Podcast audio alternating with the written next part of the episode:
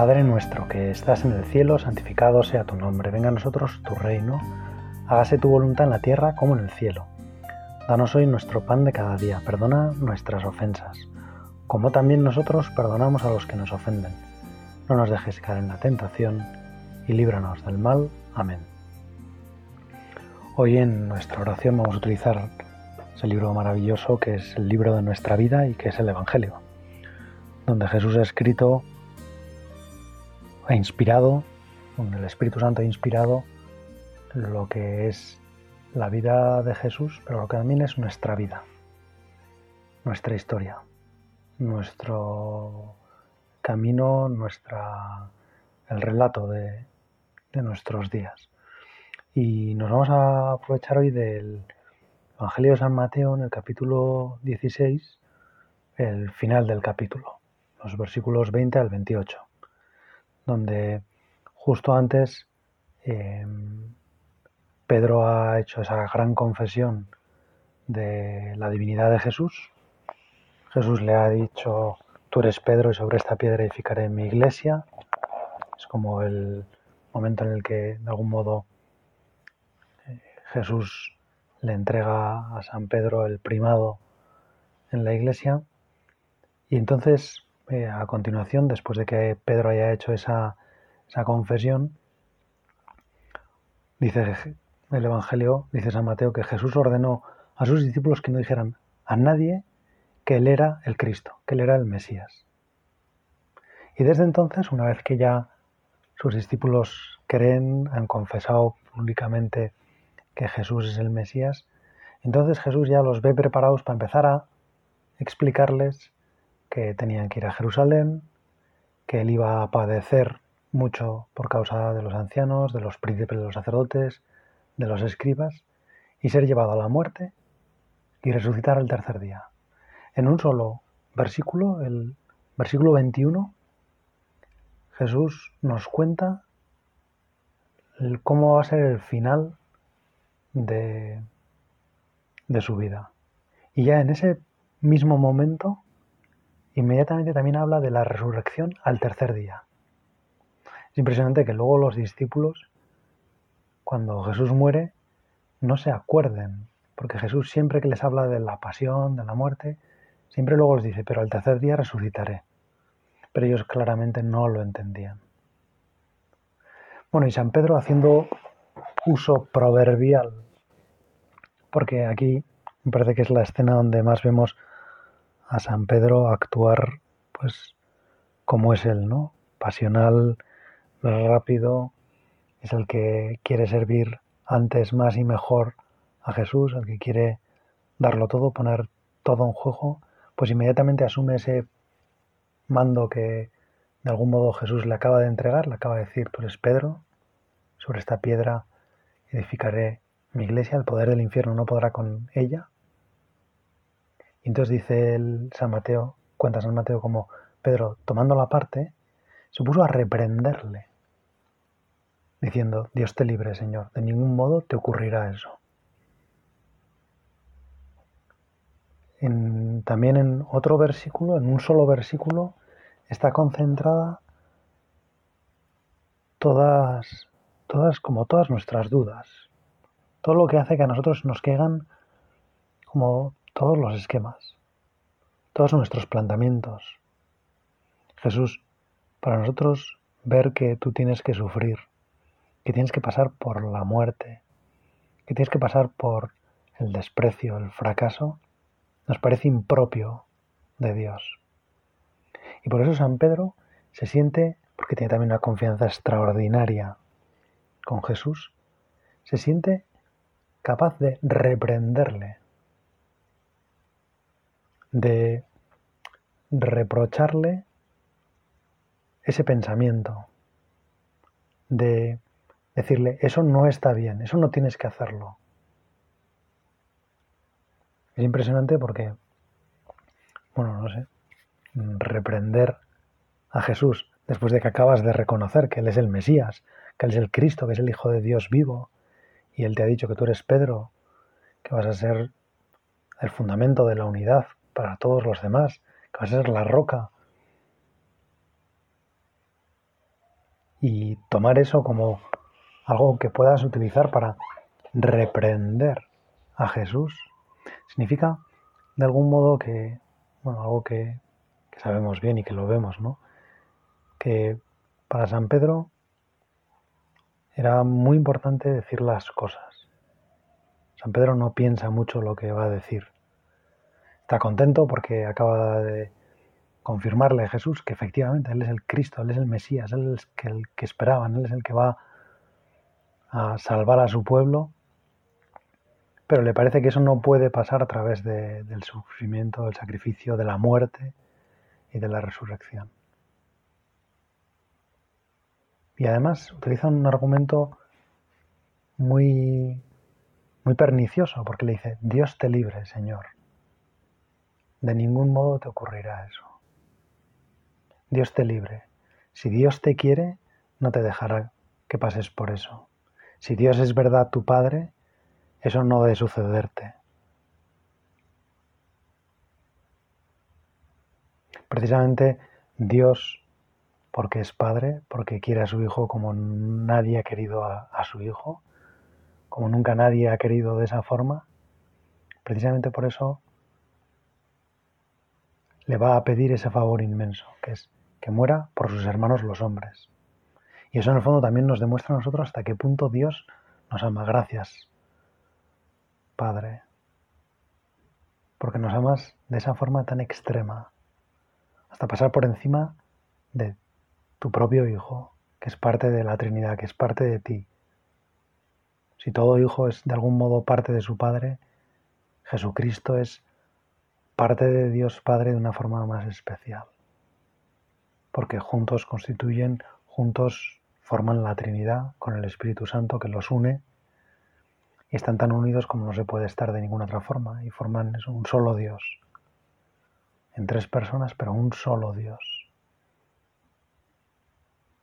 Y de algún modo Pedro aquí está como se podría decir que blasfemando, diciéndole a Dios que no es digno de él permitir que a Jesucristo, el Hijo, le pase eso, que no es digno de Jesucristo sufrir por los hombres. Y entonces Jesucristo ve como de algún modo le están reprendiendo por lo que va a ser la mayor muestra de amor. ¿Cuántas veces nosotros somos así? No le dejamos a Dios amarnos. Le reprendemos si nos ama. Le decimos, eso no es digno de ti. Amarnos hasta ese punto, entregar la vida de esa forma, Amar a unos hombres que son unos traidores de esa forma no es digno de ti. No queremos creer en un Dios que sea tan bueno. Nos cuesta confiar en que alguien esté dispuesto a hacer eso por nosotros. Nos pesa que vamos a quedar en deuda para siempre, para siempre, para siempre. Y entonces Jesús se aparta de Pedro, desea el que acababa de hacer la roca, de ese que le acababa de dar una alegría tan tremenda porque había reconocido que Jesús es el Mesías. No porque Jesús necesitara que nadie lo reconociera, sino porque veía que por fin entendían y que estaban felices de haber encontrado al Mesías. Pues se volvió hacia él y le dijo, apártate de mí, Satanás. Eres escándalo para mí, porque no sientes las cosas de Dios, sino las de los hombres. No sientes como siente Dios, sientes como los hombres y por eso piensas que ir a la cruz por los hombres es demasiado, que no puede ser Dios tan bueno. No sientes las cosas de Dios, sino las de los hombres. Señor, yo en este rato oración querría sentir las cosas de Dios. En este rato de oración querría me gustaría y te lo pido y le pido al Espíritu Santo que me ayude y a mi Madre Santa María y a San José. Quiero sentir las cosas de Dios. Quiero sentir el amor de Dios y para eso quiero sentir hasta qué punto Dios está dispuesto a darlo todo por mí y no quiero impedírselo, no quiero reprenderle. Qué impresionante, ¿no? Que a quien acababa de nombrar el ¿no? como luego diría Santa Catalina de Siena, el dulce Cristo en la tierra, qué impresionante que a ese le diga ahora mismo, apártate de mí, Satanás. Apártate de mí, Satanás, lo llama con el nombre del diablo. No hay peor insulto, no hay peor calificación, porque Pedro se estaba haciendo portavoz de las mentiras del diablo, porque estaba haciendo de altavoz a las blasfemias del diablo. Eres escándalo para mí. Señor, yo no quiero ser escándalo para ti. Yo no quiero apartarte de la voluntad de tu Padre. Yo no quiero interponerme, yo no quiero impedir de ningún modo que tú veas a la cruz. Quiero dejarte que me quieras. Quiero permitirte que cumplas la voluntad de Dios Padre. Quiero dejarle a Dios que actúe como Él quiera. Quiero que Él sienta lo que le dé la gana por mí. Y yo, Señor, quiero sentir las cosas de Dios. Quiero mirar las cosas como las miras tú. Quiero permitirte ser Dios a tu manera. Qué, qué, qué absurdo, ¿no? Los hombres tratándole de, tratando de decirle a Dios cómo tiene que ser Dios. Explicándole lo que es conveniente a la naturaleza de Dios y lo que no es conveniente. Como dándole permiso para hacer determinadas cosas y otras no. Cuestionando que Dios sea de verdad Dios porque hay determinadas cosas que yo no entiendo. ¿Quién, quién soy yo, Señor? Para ser el que tenga que autorizar que tú actúes como te dé la gana. Que tú hagas las cosas como mejor te parezca, porque, porque es que son así como salen mejor. Porque además sé, Señor, que la forma en la que mejor te parecen las cosas es en la que yo salgo más beneficiado. ¿Qué sería de mí, Señor, si tú no me hubieras librado con la cruz? Si tú no me hubieras salvado, si no hubieras pagado tú por mis delitos, ¿quién sería yo, Señor? Un pobre hombre aplastado por la culpa de sus pecados, de sus soberbias, de sus errores y de su negligencia. Y sin embargo, Señor, has querido cargar tú con ello y sufrir lo que no está escrito y yo a veces todavía no me doy cuenta. Y en lugar de agradecértelo, te digo cómo tienes que ser Dios. Y te digo que a veces no me gusta cómo eres Dios. ¿Por qué me da miedo que seas Dios? ¿Por qué me da miedo que me quieras así? ¿Por qué no lo permito? ¿Por qué te reprendo? Aquí también se ve que una cosa que es maravillosa y que Jesús en el Evangelio trata a cada uno de forma diferente. Jesús en el Evangelio a Pedro le dice las cosas con una claridad y con una contundencia, en parte como es Pedro. Pedro es también muy claro, muy contundente, muy directo. Por eso precisamente es el que inmediatamente dice, tú eres el Mesías, tú eres el Hijo de Dios, el Cristo, el que tenía que venir.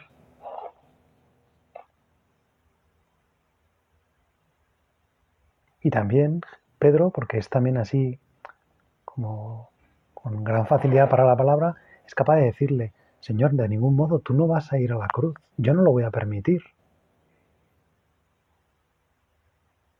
Es capaz de reprender, de utilizar las palabras con esa fuerza contra su gran amigo, contra su maestro que es Jesús. Y por eso alguien que utiliza las palabras así, que las palabras para él no, no tienen claramente no voy a decir que no tengan mucho significado, pero que las utiliza con, con esa facilidad y con esa ligereza, pues no pasa nada porque Jesús le diga, apártate de mí, Satanás. Pienso en otros personajes del Evangelio a los que Jesús nunca diría, apártate de mí, Satanás. A los que Jesús siempre utilizaría palabras muy suaves, porque para ellos las palabras son más importantes que para Pedro.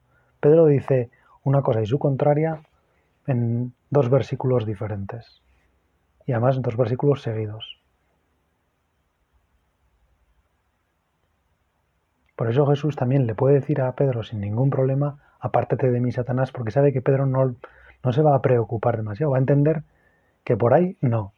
y ya está, y no le dará ninguna vuelta más, y no le cuestionará para nada ese apártate de mí, Satanás, el hecho de que Jesús lo ha elegido para una misión impresionante, que es la de ser el vicario de Cristo.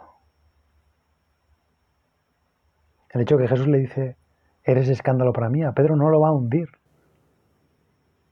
Dirá, muy bien, pues por aquí no tengo que ir. Santa paz, a por otra cosa, a por lo siguiente.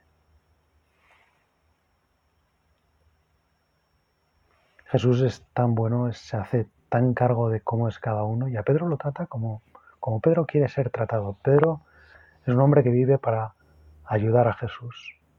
Y por eso le agradece infinito a Jesús que sea tan claro, tan directo, tan bruto como Jesús, como el propio Pedro es bruto. Tan directo como el Pedro propio, el propio Pedro, perdón, es directo. Hay otros muchos personajes en el Evangelio a los que Jesús dirige palabras de cariño, palabras de consuelo. Pienso en Natanael, por ejemplo. He aquí un verdadero israelita en quien no hay doblez ni engaño. Natanael necesitaba esas palabras. Necesitaba saber que Dios valoraba su sencillez. Necesitaba saber que, aunque él era poca cosa, Dios le quería así. Y por eso Dios le dice esas palabras tan bonitas, ese halago, ese, ese reconocimiento de todo lo que vale Natanael. Pienso que si al pobre Natanael en algún momento hubiera hecho algo mal y Jesús hubiera tenido que decírselo, nunca hubiera utilizado estas palabras que utiliza con Pedro. Apártate de mí, Satanás. Y no porque Natanael no hiciera cosas que eran también pues tan malas como las que hacía Pedro. Al final Pedro es también muy fiel. Sino porque a cada uno Jesús lo trata como cada uno es. A Pedro precisamente porque lo que le entusiasma es la misión que Jesús le ha confiado, no le importa nada que Jesús le diga cómo tiene que cumplir esa misión. Y en el primer la primera bifurcación Pedro se ha equivocado, ha ido por otro lado, ha ido por el camino de intentar prohibir a Dios ser como Él quiere ser. Y Jesús le corrige drásticamente, porque Pedro lo agradece. No es en ese sentido que Pedro sea más humilde que Natanael. Pedro era muy humilde, pero posiblemente también Natanael lo era. El hecho de que las palabras a uno le afecten más o menos no lo hace más humilde.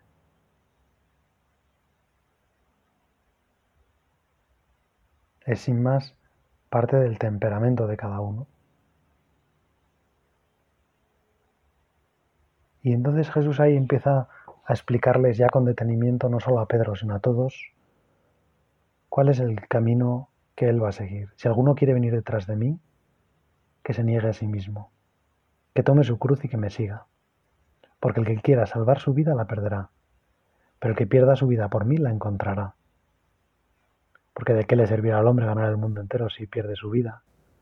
¿O qué, qué podrá dar el hombre a cambio de su vida? El Hijo del Hombre va a venir en la gloria de su Padre acompañado de sus ángeles y entonces retribuirá a cada uno según su conducta.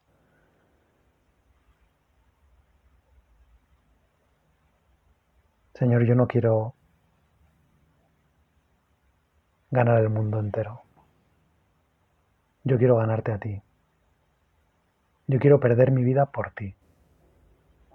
Yo quiero como no dejarme llevar por mis experiencias, sino por las tuyas. Quiero sentir las cosas de Dios. Ayúdame, por favor, a sentir las cosas como tú las sientes, a no tener miedo de ti, a no tener miedo de tu cariño, a no tener miedo de lo que tu cariño, de algún modo, me exige. Digo de algún modo porque en el fondo el cariño precisamente no exige. El cariño ofrece la posibilidad de ser amado. El que nos quiere habitualmente es alguien que se deja querer por nosotros, pero no nos lo exige, no nos reprocha si no le queremos. Nos lo dice, nos lo ofrece, nos abre la puerta, pero si no queremos entrar, Él no entra. El que quiere de verdad nunca fuerza el amor, nunca fuerza el cariño. El que quiere de verdad nunca quiere salvar su vida. La pierde por el otro, la ofrece, está dispuesto a perderla, está dispuesto a dejar que el otro en parte la pierda. Porque mi vida ya no está entonces en mis manos, sino en las manos del otro, a quien quiero, a quien amo, en este caso a Jesús. Y yo pierdo mi vida porque pierdo el tener la llave de mi felicidad. El que va a tener la llave de mi felicidad entonces es Jesús. Pierdo mi vida y entonces la encuentro porque Cristo me la devuelve, porque Cristo me hace feliz de verdad, porque Cristo me ama, porque le da la gana. Y entonces la encuentro y encuentro mi vida con un sentido maravilloso, porque me doy cuenta de que habría sido absurdo intentar guardarla, intentar no arriesgarme y ganar el mundo entero, pero perder el alma porque pierdo el amor, porque pierdo la capacidad de que tú me quieras, Señor, porque no te ofrezco la posibilidad de que me quieras incondicionalmente. Señor, yo quiero yo quiero perder mi vida por ti. Quiero poner mi vida en tus manos, quiero sentir las cosas de Dios. No quiero sentir las cosas de los hombres. No quiero sentir la seguridad de los hombres. El tener todo controlado, el tener amarrado las cosas, el pensar que seré feliz si me salen todas las cosas bien, porque entonces me van a querer. Señor, qué cariño es el de alguien que me quiere solo si las cosas las hago bien. Qué horror de cariño es ese. Qué condicionado. Qué sucio es ese cariño. Si alguien me quiere solo si yo le quiero, si yo le me porto bien con él, en realidad no me quiere. Me está pagando un salario. De algún modo me está comprando. A cambio de mi buen comportamiento, él me da un poco de cariño. Señor, si solo espero que me quieran por lo bien que me porto, qué poco cariño pienso que voy a merecer o a recibir. Si solo va a ser compensación de lo que yo hago, entonces, Señor, qué mediocridad de cariño. En cambio, si lo que me doy cuenta es que quiero perder mi vida, quiero no controlar yo, quiero no tener dinero para comprar el amor porque el amor que quiero es demasiado grande, entonces qué maravilla, qué, vida tan grande gano. Porque gano tu amor, gano tu amor incondicional y puedo dejarte a ti que me quieras con toda la grandeza de tu corazón, con toda la enormidad de tu corazón. Señor, por favor, quiero que me ayudes a, a entregar mi vida, a poner mi vida en tus manos, a poner mi felicidad, mi futuro, mis ilusiones en tus manos, a desprenderme de todas mis seguridades, de todas mis acciones, de todos mis méritos. Pero qué, qué méritos tengo, Señor. Si no tengo ningún mérito y quiero, me parece que con eso quiero comprar el mundo entero. Pues no voy a poder comprar ni, ni cuatro baratijas. Y además mi corazón lo que ansía es un amor infinito. Como no hay otro igual, con una alegría que quiero, Señor, que, tengo unas ganas de ser feliz y de, y de ser amado y de amar también, Señor. Pero gozada que el amor con el que quiero amarte, Señor, me lo tengas que dar hasta tú. Hasta tú me tienes que dar ese amor. Porque yo no puedo, porque yo no sé, porque, porque me canso, porque no acierto, porque soy torpe, porque soy un egoísta, porque mi mirada está sucia, porque prefiero la seguridad de comprar yo un poco de sucedáneo del amor, un poco de bisutería del amor, en lugar de ir a por las joyas en lugar de ir a por el diamante de tu amor, en lugar de arriesgarme a que tú me quieras si te da la gana, y como te da la gana, Señor, es que no te tengo que decir cómo me tienes que querer. Puedo dar pistas, pero es absurdo darle pistas al que ha creado el tesoro, al que ha creado el mapa, al que sabe perfectamente dónde está el tesoro. ¿Qué pistas te voy a dar, Señor? ¿Quién me conoce mejor que tú? ¿Quién sabe mejor que tú todo lo que yo necesito, cómo me gusta que me quieran, de qué forma yo me siento querido. Señor, y es verdad que no me siento querido cuando estoy contento porque he hecho las cosas bien. Ahí lo que tengo es como un momento de algún modo de tranquilidad, de que no debo nada a nadie. Y aún así, Señor, qué difícil es que llegue ese momento, porque cuando he hecho todas las cosas bien, cuando he conseguido cumplir todos mis objetivos, todas las cosas que tenía, a lo mejor alguna vez pues he conseguido entregar un trabajo que tenía, o hacer un examen y que me haya salido un poco bien, o cumplir mi encargo en casa, o hacer felices a mi familia, a mis hermanos.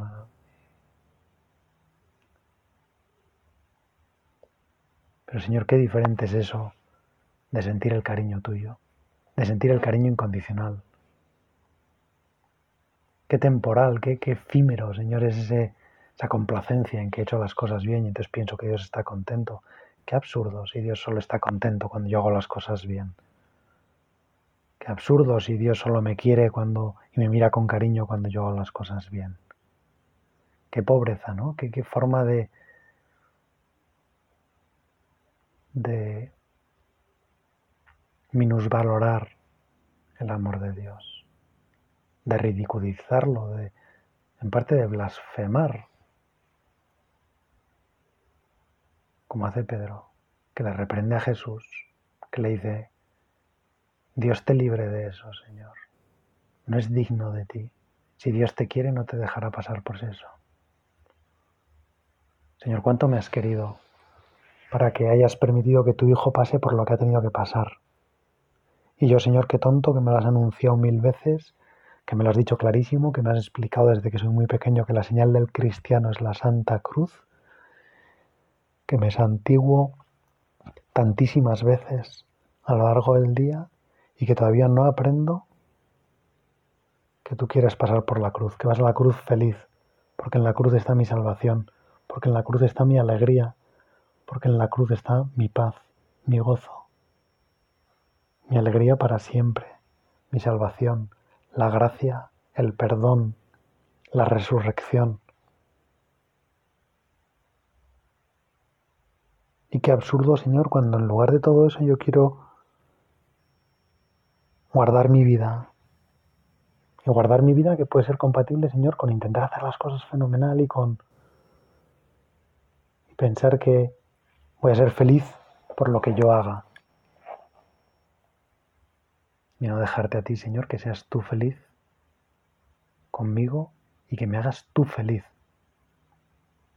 Qué gozada, Señor, aprender de tus manos a dejarme querer.